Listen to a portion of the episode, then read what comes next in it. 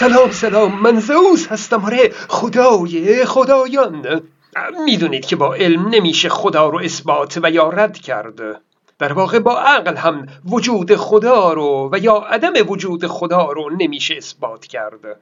عقل خودش حاصل تجربه است و محدود به دنیای مادی است. اما میشه خدا رو منکر بوده و این عقلانی است یعنی ما اثبات نمی کنیم که خدا نیست بلکه وجود خدا رو انکار می کنیم و ادعا می کنیم که این انکار بر یک اصل عقلانی استوار هست. در واقع اینجا مرز بین منکران خدا و بی خدایان ندانم گراه است. ندانم گراها ادعایی ندارند که خدا هست یا نیست. بنابراین نیازی به اثبات چیزی ندارند. اما منکران خدا ادعا دارند که خدا نیست. و هر کس ادعا داره باید برای ادعاش دلیل داشته باشه. اصول علمی گزاره هایی هستند که قابل اثبات نیستند اما پذیرفته شدند. چرا که مطابق با مشاهدات و قوانین این جهان هستند. و برای همین تا زمانی که مورد نقضی براشون پیدا نشه به عنوان اصل علمی پذیرفته شدند. مثل اصل علیت کسی اون رو اثبات نکرده اما در علم پذیرفته شده. تا زمانی که خلافش دیده نشده پذیرفتنی است. یا مثلا اصل بقای ماده و انرژی و بسیاری از مثالهای دیگه. در خارج از علم بسیاری از اصول عقلانی هم وجود دارند که اونها هم اثبات نشدند با این وجود پذیرفته شدند چرا که اونها هم مطابق با قوانین این جهان هستند. گاهی به اونها امور بدیهی گفته میشه. مثلا اینکه جمع نقیزه این محال است. این یک اصل عقلانی است. درستی اون بدیهیه. اصول عقلانی هم تا زمانی که مورد خلافشون دیده نشده پذیرفتنی هستند. یک اصل عقلانی میگه چیزی که هیچ اثر و نشانه ای ازش نیست وجود نداره. درسته؟ در یک جوکی می‌گفتند که حرف کاف در کلمه بیژن وجود داره اما نه نوشته میشه و نه خونده میشه. چیزی که اثری ازش نیست وجود نداره. این بدیهیه. ممکنه بعضی ها مثال های نامربوط بزنند و مثلا بگن اگه در یک انباری اثری از میزی پیدا نکردیم یعنی قطعا میز در اون انباری نیست؟ یا شاید هست و ما ندیده ایم خب در اینجا دوتا کلک نهفته شده. اول اینکه فرض گرفته که انباری بزرگ و شلوغ و در هم بر همه و ما هم خوب نگشتیم. وگرنه در یک انباری مرتب اگه خوب بگردیم و میزی نباشه خوب نیست دیگه. و کلک دوم اینه که معمولا میز در هر انباری پیدا میشه. فراون دیده شده. اما اگه چیزی مثال بزنیم که معمولا در انباری پیدا نمیشه مثلا یک کلاهک هسته ای اون وقت هنوز انباری رو نگشته میگیم نیست. مگر اینکه اثر و نشانه ای ازش باشه؟ حرف من اینه که اینکه نگشته میگیم نیست این معقوله. او و یا مثلا یک چیزی رو مثال بزنیم که اصلا دیده نشده باشه. مثلا یک گربه سبز رنگ. خب ندید میگیم نیست. این معقوله. اگه عقل شما چون این اصل عقلانی رو بدیهی نمی‌دونه و مثلا در مورد هری پاتر که در دنیای واقعی هیچ اثری ازش نیست نمی‌تونید بگید که هری پاتر وجود نداره و بلکه میگید نمی‌دونم شاید هری پاتر واقعا باشه یا نباشه. اون وقتی چشکالی نداره. در اون صورت شما باید جزو بی خدایان آگروستیک باشید نه ایتیست های منکر خدا. خب همه عقل ها به یک جواب نمی‌رسن هیچ اشکالی نداره. اما اگه این تردید و احتیاط رو فقط در مورد خدا به کار می‌برید و در مورد موضوع غیر حساسی مثل بود و نبود هری پاتر با اسمینان میگید که هری پاتر وجود نداره اون وقت معلوم میشه که تردید شما ریشه اقلانی نداره و شاید ریشه در ترس یا احساسات دیگه داشته باشه. او یکی بام و دو هوا که نمیشه.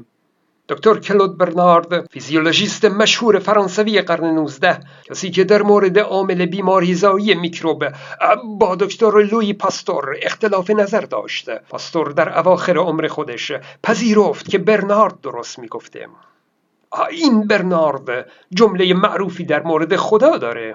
میگه وقتی به خدا ایمان میارم که او رو زیر تیغ جراحیم ببینم.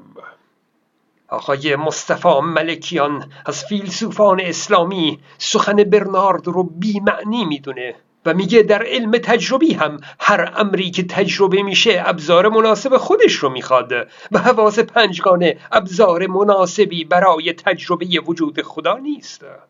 انگار که برنارد راه و اشتباه رفته و برای رسیدن به خدا باید از ابزار دیگه به غیر از حواس پنجگانه استفاده کنه. آه سخن کلود برنارد فراتر از این بود که بگه چرا نمی‌تونیم خدا رو با حواسمون تجربه کنیم.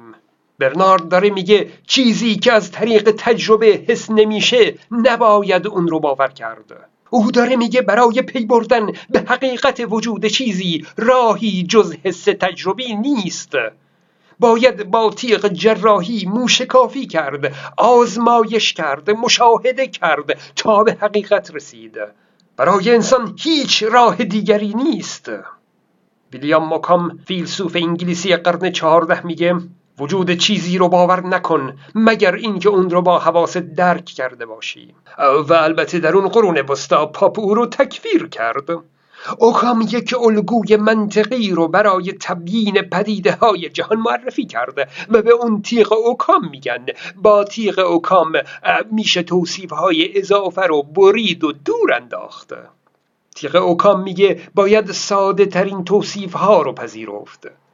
مثلا اگه پول توی کیف شما بوده و الان نیست میشه اینطوری توصیف کرد که یا پول شما خود به خود نیست و نابود شده یا فرشته ای او رو از کیفتون خارج کرده یا پول از کیفتون افتاده و شما متوجه نشدید و یا کسی پول رو از کیفتون برداشته و باز شما متوجه نشدید. خب در این مثال دوتا توصیف اول ساده نیستند. باید اونها رو بر اساس تیغ اوکام کنار گذاشته و فقط توصیف های ساده رو در نظر گرفته. و یا مثلا علت پیدایش حیات در زمین. یا تصادفی است یا خدایی با دخالت از ماورا اون رو ایجاد کرده یا موجودات فضایی از سیارات دیگه او رو ایجاد کرده اند او دو تا توصیف آخر بسیار پیچیده هستند فراموش کنید. به احتمال خیلی زیاد حیات تصادفی شکل گرفته. طبق منطق تیغ اوکام هم خدا وجود نداره. وجود یک موجود کامل و بی نهایت و ماورایی بی دلیل و بی نشانه او پیچیده ترین چیزی هست که میشه به اون متوسل شد. پس عقل میگه تا چیزی اثری ازش نباشه وجود نداره و باور به اون غیر معقوله. اما یک نکته رو اضافه کنم که در عمل عقل می‌تواند بنا به مسلحتی یا منفعتی باور داشتن به یک چیز نادرست رو حکم کنه. مثلا در عمل عقل می‌تواند بگوید که منفعت در اینه که خدا رو باور داشته باشید. به فرض. بگذارید مثالی بزنم. یک نفر به امید برنده شدن میره قمار می‌کنه. هی میبازه هی میبازه. بالاخره یک نفر بهش میگه آقا جون تو ذاتا بدشانسی قمار نکن که برنده نمیشی. خب این حرف بر طبق عقل درست نیست. هیچکس ذاتا بدشانس نیست. اما در عمل برای این شخص منفعت در اینه که اینطور عقیده داشته باشه باور داشته باشه که او ذاتا بد شانسه تا بلکه بدبخت نشه. عقل در عمل می تواند باور خدا را مسلحت بدونه اگرچه باور خدا غیر عقلانی است. البته در این دنیای امروز باور به خدا در عمل جز کنار گذاشتن عقل توجیه رفتارهای غیر انسانی و ایجاد ناامنی از کانون خانواده گرفته تا ناامنی در سطح جهانی هیچ مسلحتی رو برای بشر نداره. فیسبوک من رو هم فراموش نکنید. من زئوس هستم.